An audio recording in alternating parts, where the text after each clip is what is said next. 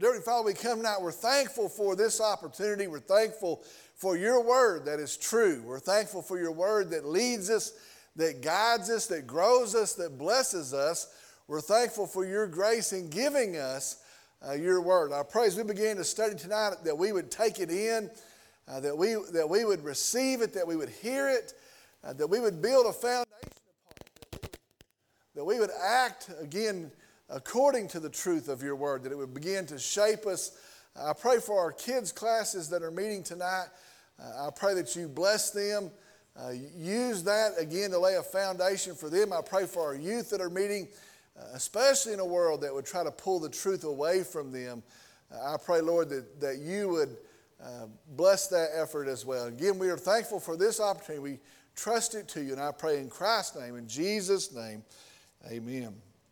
All right, tonight we're going to jump back into our Bible study.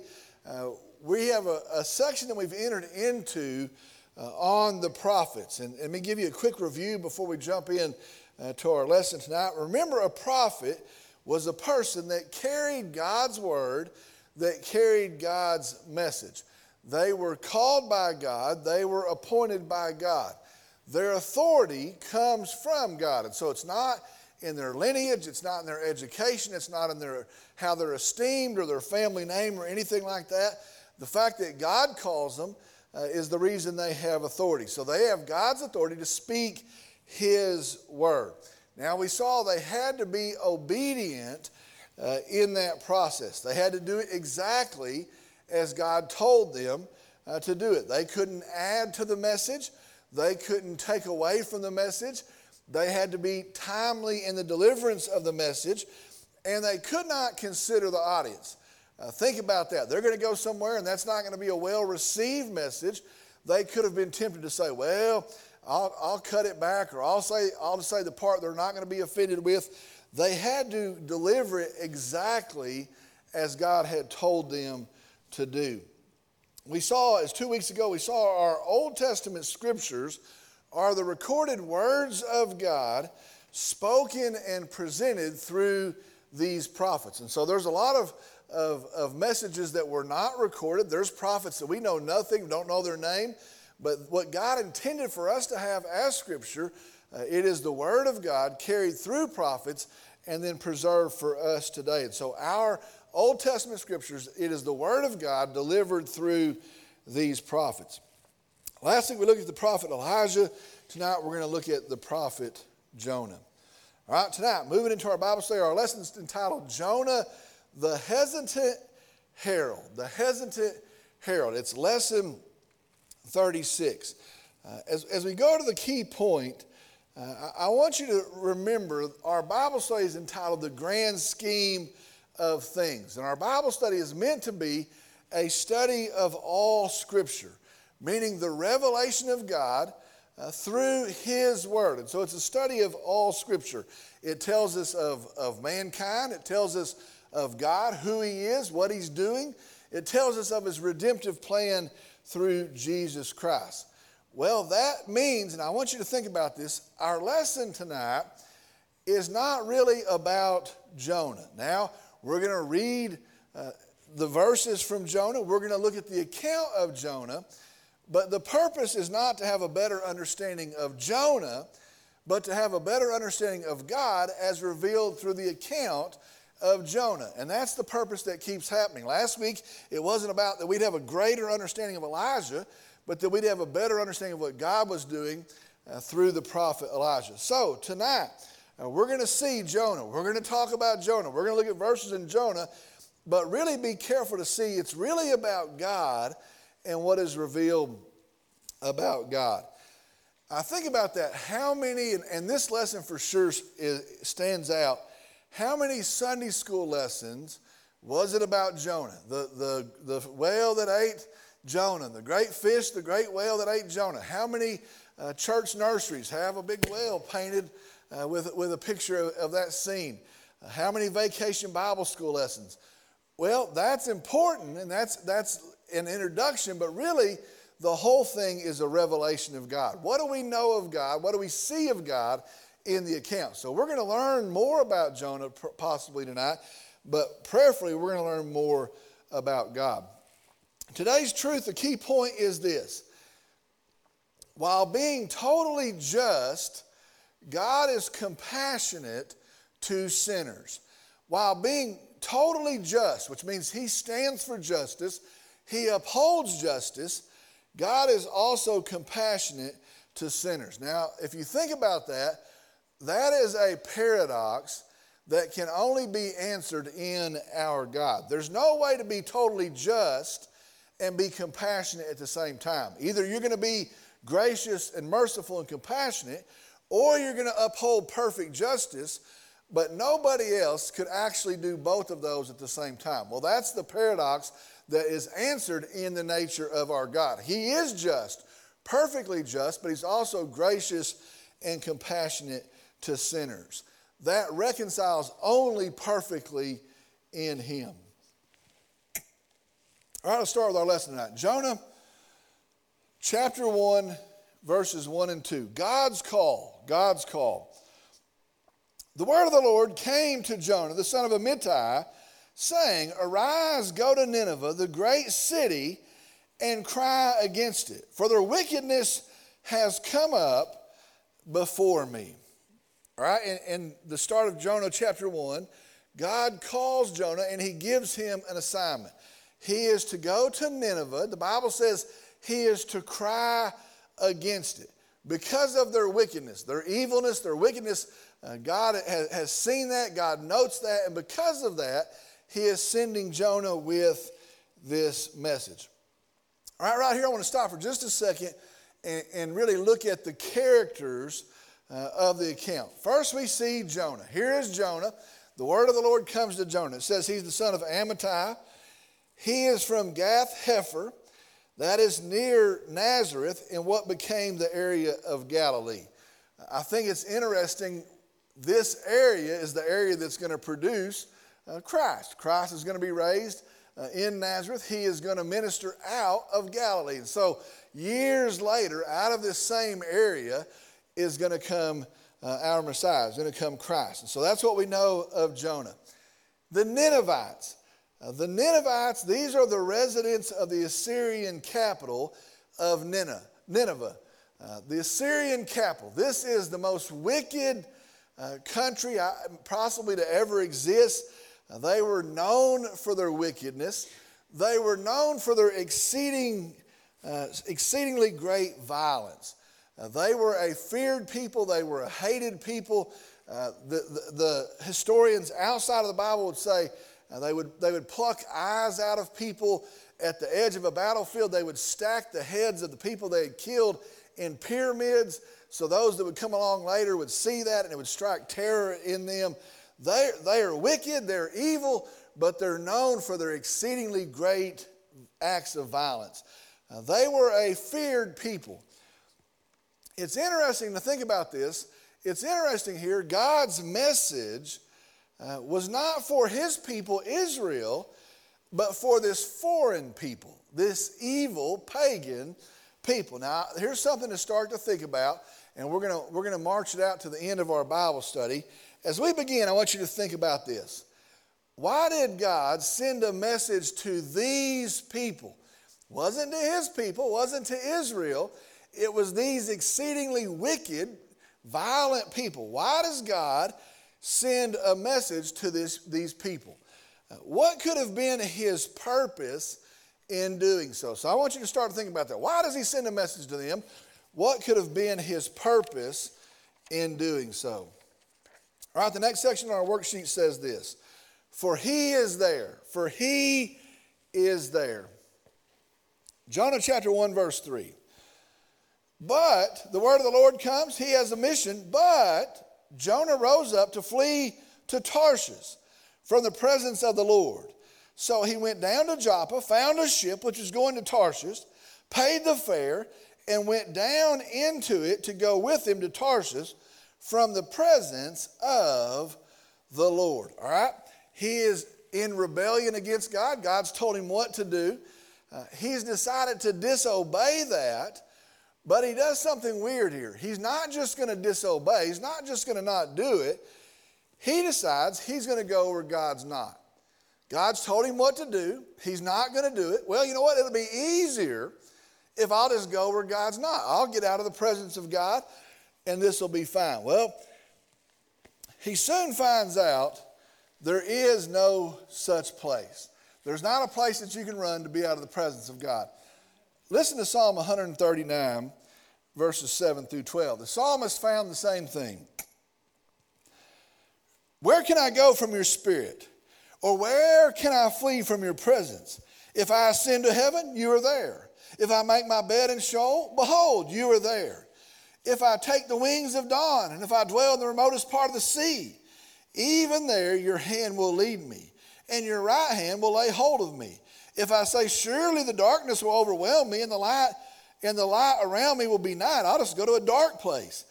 Even the darkness is not dark to you and the night is as bright as day. Darkness and light are alike to you. I want to, I want to think about that for just a second. He's going to disobey. He's not going to do what God says. I'll just go where God is not. I'll get out of his presence. That's what his plan is. All right, think about us tonight.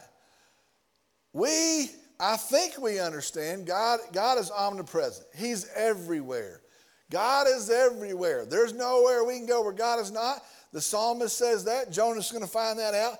He is everywhere.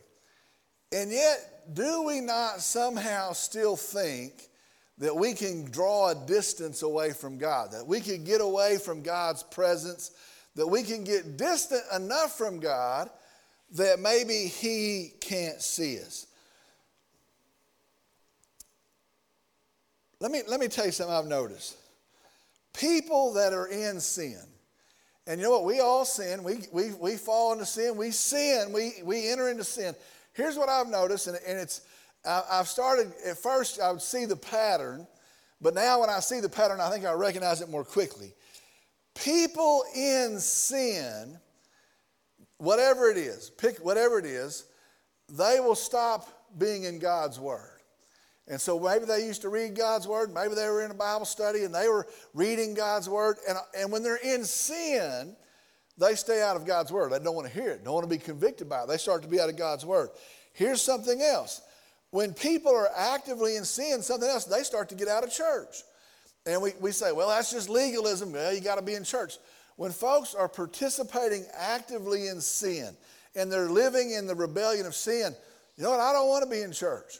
You know what? I don't want to go to church. I don't want to hear a sermon. I don't want to be in a Bible study. And, and it's almost like, well, by not being in church, I can keep a distance from God. Here's something else it's a progressive thing. If they start wanting to be out of the fellowship of believers, which means this I've got some friends and they're great followers of Christ, but they're going to say, Why weren't you at church? They're going to say, Your answer's in God's Word. And you know what? I'm, I'm too busy. We can't make it this weekend. Maybe we'll catch up with you some other time. And they start to draw a distance away from believers that they have fellowship with. I think the idea is, well, I'm going to get a distance away from God. I'm not going to hear His word, not going to be in church, not going to be around His people. And, and, somehow we start to feel like, well, I don't think God sees what I'm doing. Well, I don't feel so bad uh, about what I'm doing. Here's a question What if we actually considered that God always sees us. In fact, He not only sees us, He knows us. He not only knows us, He sees our heart. And so, you know what? Maybe I hadn't been to church in six months. Maybe I haven't read His, his Word in a year. Maybe I'm running with a whole different crowd. But you know what? God knows my heart.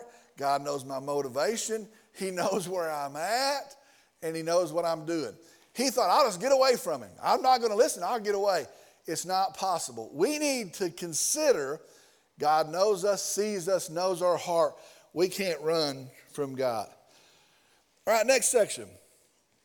Something fishy, a wild tale. A wild tale.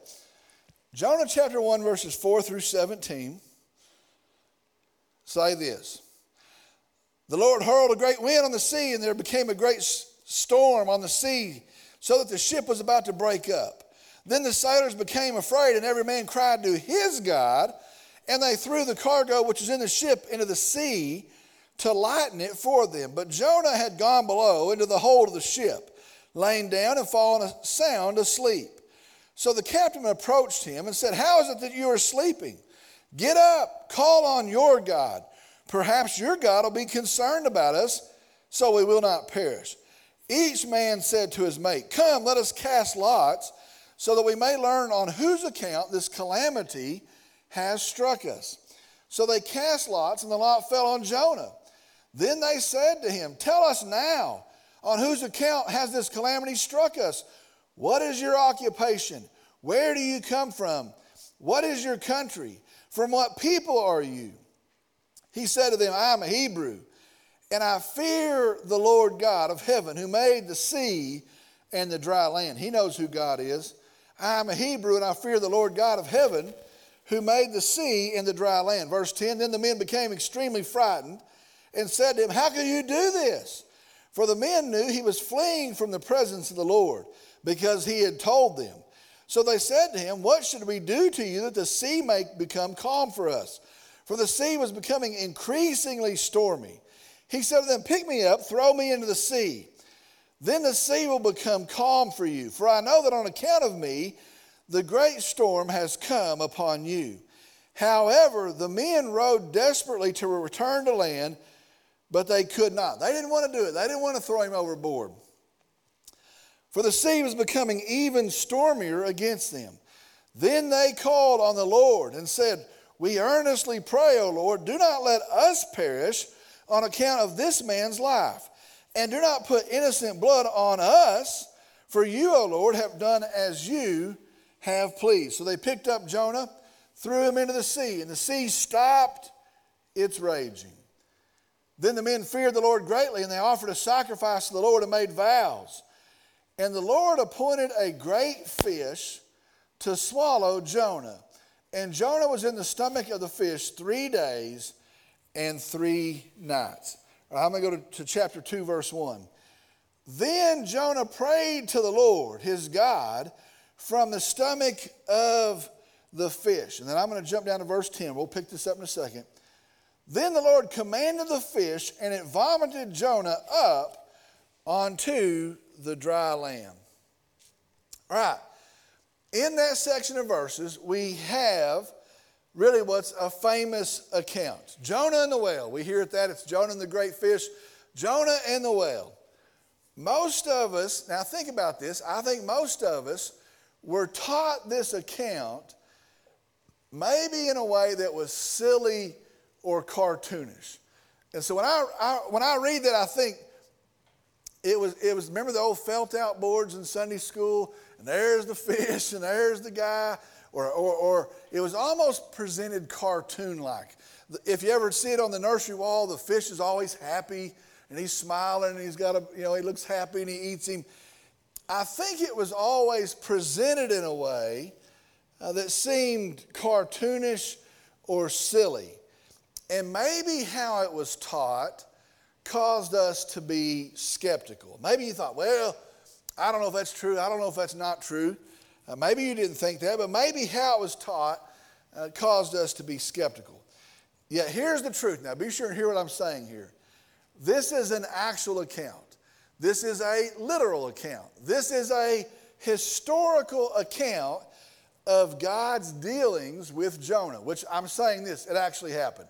This is what happened. This is how it happened. It's an actual historical account. All right, let me ask you something. I'm going to come back to it. Does this matter if it's a literal account? I want you to start thinking. These are big questions. Does it matter if this is a literal account? What does it mean if it is a literal account? And what does it mean if it's not a literal account? I'm going to come back to that. Now, let me, let me tell you this. The most telling thing about this miraculous account, now it's, an, it's a miraculous account, is that Jesus actually recites this account as literal history as he prepares for his miraculous account that is actually history. Now, see what I just said? Jesus recites this account as a literal event as he's about to go to a miraculous account, his death, burial, and resurrection, an actual historical event.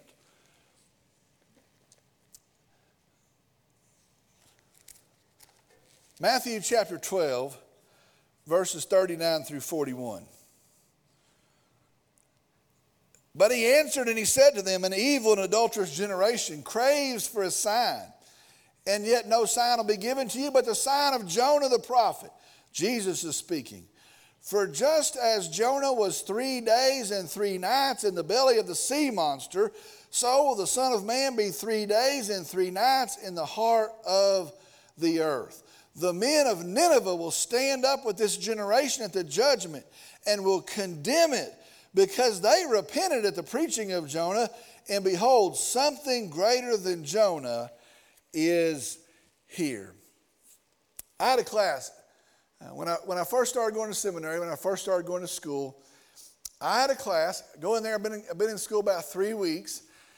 And I came in, and the, the professor, the, the teacher, started, came to this account, Jonah, and started to write all the reasons why this is not a literal account. And so we're sitting there, about 24, 25 of us. Um, I'm about 10 or 12 years older than everybody else in the room. Uh, I, have, I have no training like some of them may have had. And he starts to say, here's the reasons why this didn't happen. There's not enough room. And he says, this whale, this fish, this species, there's not enough room. There's not enough room for this to happen. The stomach acids would have consumed him. They wouldn't have prevented this, this, they wouldn't have allowed this to happen. He could not have survived the stomach acids, would have burned him up. Uh, the, the lack of oxygen, once it seals off, there's no oxygen. He would have, he would have, he would have suffocated for a lack of oxygen. oxygen. The heat, once it shuts off, the heat in there is, is a higher or lower temperature than, than Jonah would have been, and he would have, he would have perished for that. Um, all of that, and it was, a, it was a huge ordeal to say this it's allegorical. It did not happen. You can't trust it. And so here's the point that's not what the Bible was saying. That's not the point the Bible is saying. This is allegorical. It didn't happen. Here's all the reasons it couldn't happen. If, if it couldn't happen, it couldn't happen. I didn't have any sense, and I just remembered a few things, but I did remember this, and I said, I raised my hand and I said, but doesn't Jesus quote this account? Well, sure, he does, but he does it as an allegorical account. He's making a point using it.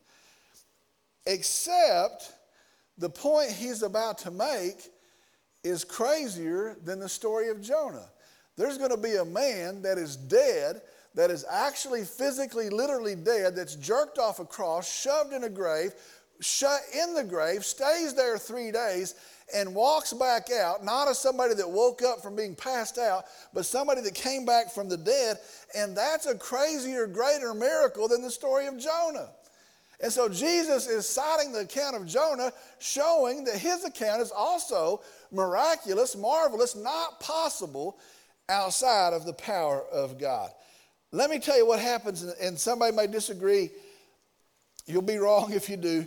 Um, what if this is not a literal account? What if Jonah's not a literal account? It couldn't have happened. We start to jerk the validity out from the Bible. So, so you're willing to believe in a resurrection, but not in this. Well, you say the axe head and kings didn't float. You take that out, but you're willing to believe in a resurrection. You just keep the prophets of Baal didn't happen like that. You take that, that miracle out, but you're willing to believe in a resurrection. The validity of the resurrection goes away. Can't believe in miracles, can't believe in miracles, can't believe in miracles, have built a seminary on the miracle of the resurrection doesn't add up. Anybody who thinks sense is going to say it doesn't make sense. The one is literal. Jesus cites it to show his miracle is also literal. If you start to pull it out, you start to crumble out the validity of the Bible. All right, next part. Remember the Lord. Remember the Lord. Moving over to Jonah chapter 2. Then Jonah prayed to the Lord, his God from the stomach of the fish, and he called out. All right, here's his prayer. It's recorded for us. That's an awesome thing. And he said, I called out of my distress to the Lord, and he answered me. I cried out from the depth of Sheol. You heard my voice. He's, he's quoting a psalm. For you had cast me into the deep, into the heart of the seas, and the current engulfed me. All your breakers and billows passed over me. So I said, I've been expelled from your sight. Nevertheless, I will look again toward your holy temple. Water encompassed me to the point of death. The great deep engulfed me. Weeds were wrapped around my head. I descended to the roots of the mountains. The earth with its bars was around me forever. But you have brought up my life from the pit, O Lord my God, while I was fainting away. Listen to this. I remembered the Lord. While I was fainting away, I remember the Lord. And my prayer came to you into your holy temple. Those who regard vain idols forsake their faithfulness. But I will sacrifice to you with the voice of thanksgiving that which I vowed I will pay. Salvation is from the Lord. Verse 10 Then the Lord commanded the fish, and it vomited Jonah up on dry ground. Key part of this section is this, verse 7. He remembered the Lord. He remembered the Lord. Now, I want to work through this very slowly. What was it that Jonah must have remembered of the Lord? He says he remembered the Lord. Well, what was it that he remembered? He must have remembered who he was. He must have remembered he's sovereign in control. He must have remembered he's compassionate, gracious to sinners. He must have remembered that his word has never failed, never not held true. He remembers the Lord. And so he's in, he's in, the, in the fish and he remembers the Lord. That's what he must have remembered. Here's a question What was necessary for him to remember the Lord? Sometimes I think, well, I get in a bad situation, I'll, I'll just remember the Lord. You know what you have to do to remember the Lord? You have to know the Lord. He had to know, he starts quoting a psalm there in his prayer. He has to know the Word of God. He has to know the character of God. He has to know the truth of God's Word. If he's going to remember the Lord, he had at one time to have to know the Lord.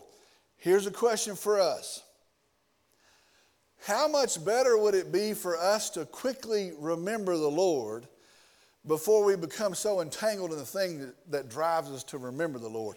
Which means this you got a problem at work, you got an issue that makes you blow over in anger, you got an issue that makes you wonder, what do I do with this? Pick your thing.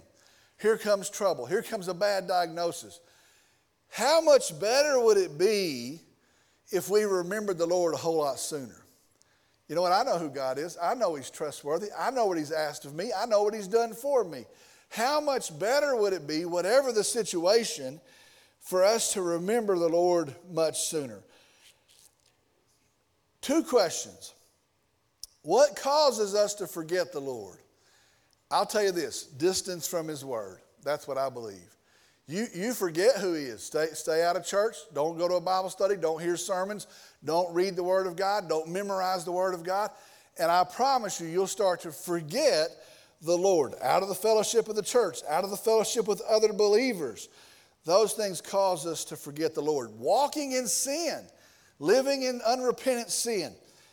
What can we do to help us remember the Lord? Well, it's the flip side of that.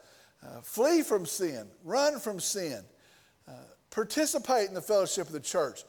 Be adamant that you're, you're constant and daily in the Word of God. Spend time in prayer. Doing those things will help you remember the Lord more quickly when the trouble comes. All right, next section.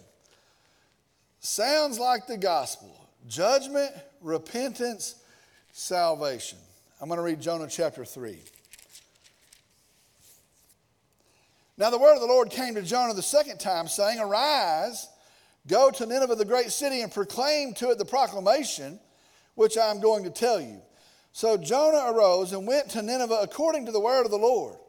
Now, Nineveh was an exceedingly great city, a three days walk, three days walk across it. Then Jonah began to go through the city one day's walk. And he cried out and said, Yet 40 days, and Nineveh will be overthrown. Then the people of Nineveh, Nineveh be, believed in God, and they called a fast and put on sackcloth from the greatest to the least of them. When the word reached the king of Nineveh, he arose from his throne, laid aside his robe from him, covered himself with sackcloth, and sat on the ashes.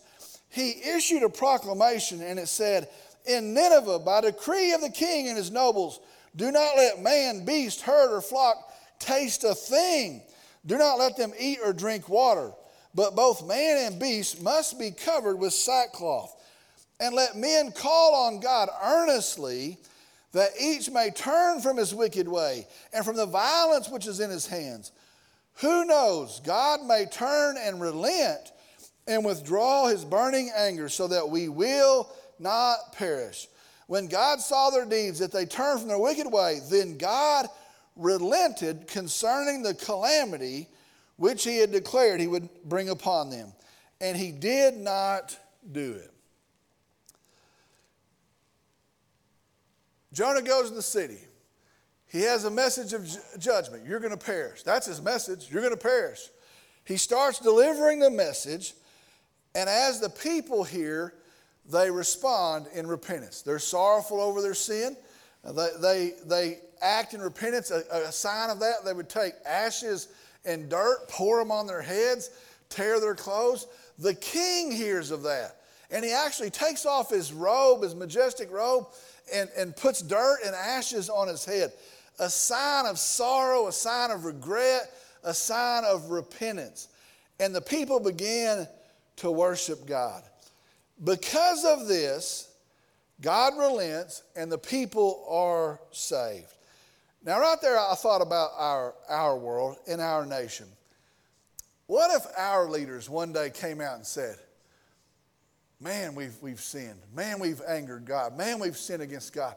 What if, what if they tore their clothes? What if they actually went out and sat down and started pouring dirt on top of their heads? What would happen in our nation? And I, I try to think about this. What if CNN and Fox News, what if they were showing that? What if that became the thing on the internet? Our leaders have come out and said, we've, we've turned away from God and we've forgotten His word and we're sorrowful, and they start putting dirt on their head. Two things would happen, I think. Either one, there'd be a great revival. And I think folks would turn and it'd be the greatest thing. Either that or they'd pick up stones and they'd kill them and, and they, they'd run them out of town. Here the king responds. Here they repent. And God relents and the people are saved. Now I want you to see what happens in, in chapter 3. That is the pattern of the gospel of Jesus Christ. You have to show sin you have to call for repentance from sin. You have to uphold the hope for sinners. And the, the answer is to repent and to turn to God. In that, there's salvation. Think about that today. We preach Christ, we preach the good news of Jesus Christ. But we also have to talk about this is a sin. And what God has called a sin, we have to call a sin. We have to talk about the judgment and the punishment for sin, for sin is death. We have to say Christ is the hope for sinners. He's paid the penalty of death. If you receive him by faith, you'll be saved. That third chapter is the pattern of the gospel. See sin, regret sin, repent of sin, turn to God's salvation for sin, and God will save. That's the pattern of the gospel. All right, my favorite part of the whole thing, and it's weird. Um, I don't know that I ever saw this until I saw it. And then once I did, I couldn't ever see anything else. And so when I read this account, this is what I think about, this is what I come back to. And maybe when we leave here tonight, you'll be the same way. Our compassionate God, our compassionate God. Jonah chapter 4. But it greatly displeased Jonah, and he became angry. He prayed to the Lord and said, Please, Lord, was this not what I said while I was still in my own country? Therefore, in order to forestall this, I fled to Tarshish. Now, Jonah didn't like these folks, they were his enemies. He wanted their demise. He said, If I go there, you're going to save them. I didn't want to go there. Therefore, in order to forestall this, I fled to Tarshish. For I knew that you are a gracious and compassionate God, slow to anger and abundant in loving kindness and one who relents concerning calamity. One of the great verses in the Bible. For I knew that you are a gracious and compassionate God, slow to anger and abundant in loving kindness, and one who relents concerning calamity. Therefore, now, O Lord, please take my life from me, for death is better for me than life. The Lord said, Do you have reason to be angry? Then Jonah went out from the city and sat east of it. There he made a shelter for himself and sat under it in the shade until he could see what would happen in the city. He's thinking maybe God will destroy him anyway. So the Lord appointed a plant, and it grew up over Jonah to be a shade over his head and deliver him from his discomfort. And Jonah was extremely happy about the plant, but God appointed a worm when dawn came the next day, and it attacked the plant, and it withered. When the sun came up, God appointed a scorching east wind, and the sun beat down on Jonah's head, so that he became faint and begged with all his soul to die, saying, Death is better to me than life. Then God said to Jonah, Do you have good reason to be angry about that plant? And he said, I have good reason to be angry, even to death. Then the Lord said, You had compassion on the plant for which you did not work, and for which you did not cause to grow, which came up overnight and perished overnight.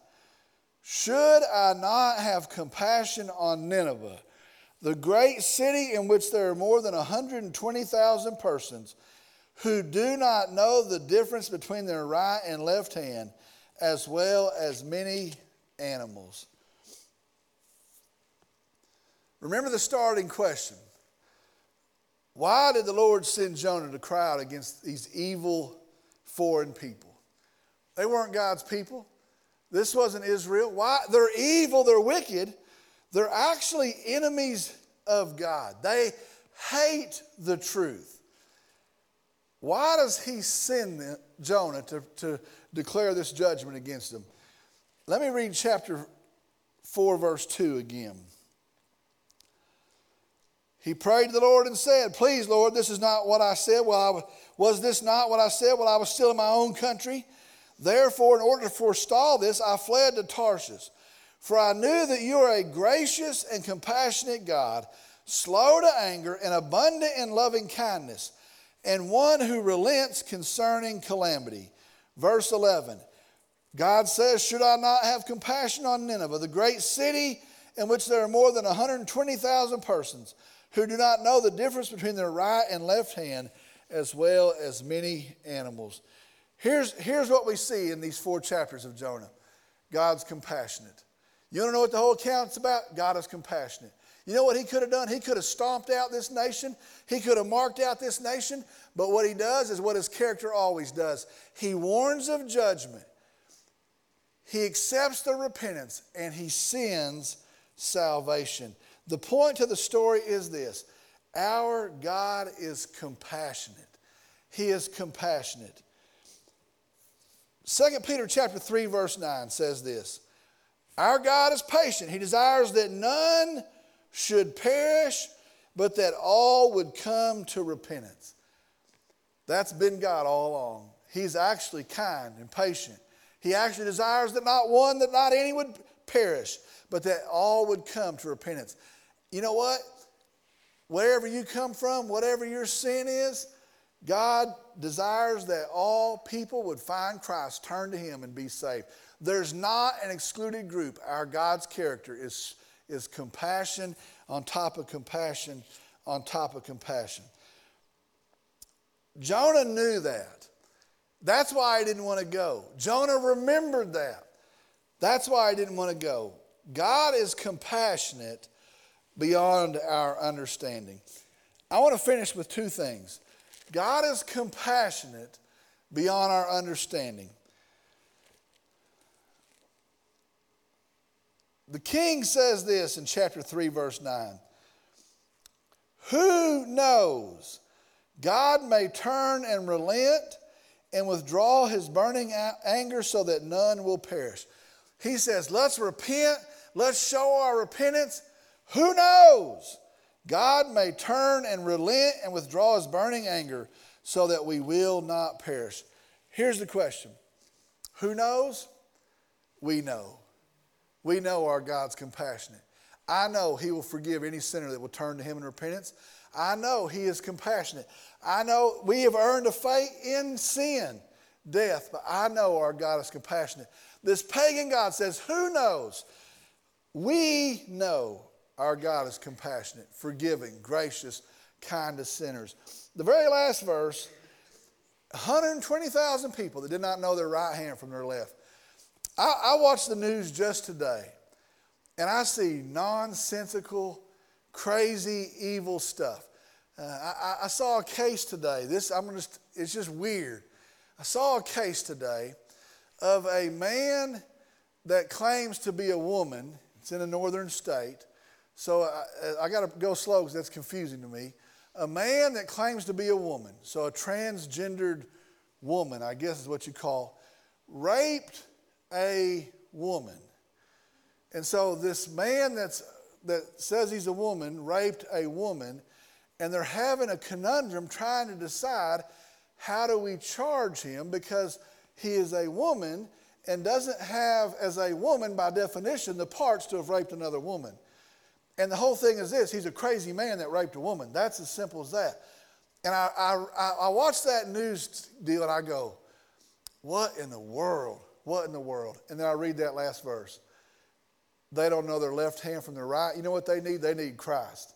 They need a Savior. They need forgiveness. They need the hope that we have in our Savior Jesus. And even as crazy as that account is, you know what they need? They need Jesus Christ. That is our answer. Our God is compassionate beyond our understanding. Glad you're here tonight. I'm going to ask if you'll stay and I'll lead us in word of prayer and we'll be dismissed.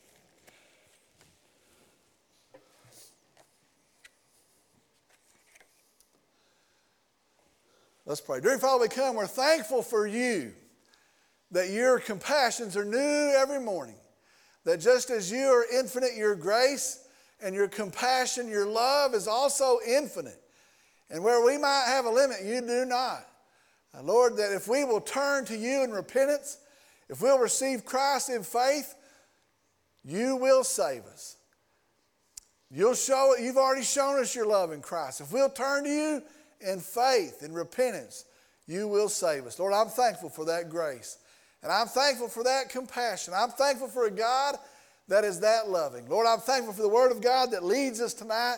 I pray as we leave here that we think about it, that we consider it, that it would shape us and build us. I pray for the kids and the youth that are living here tonight. I, I pray that they would understand who you are, that you are compassionate beyond our understanding. Lord, help us as we go through the rest of the week. Help us to remember there's a whole world around us saying, Who knows? And then, Lord, help us to be the people that say, We know, and stand up and present your truth. We tell you we love you, Lord. We praise you and we thank you. And I pray in Jesus' name, amen. Glad you're here.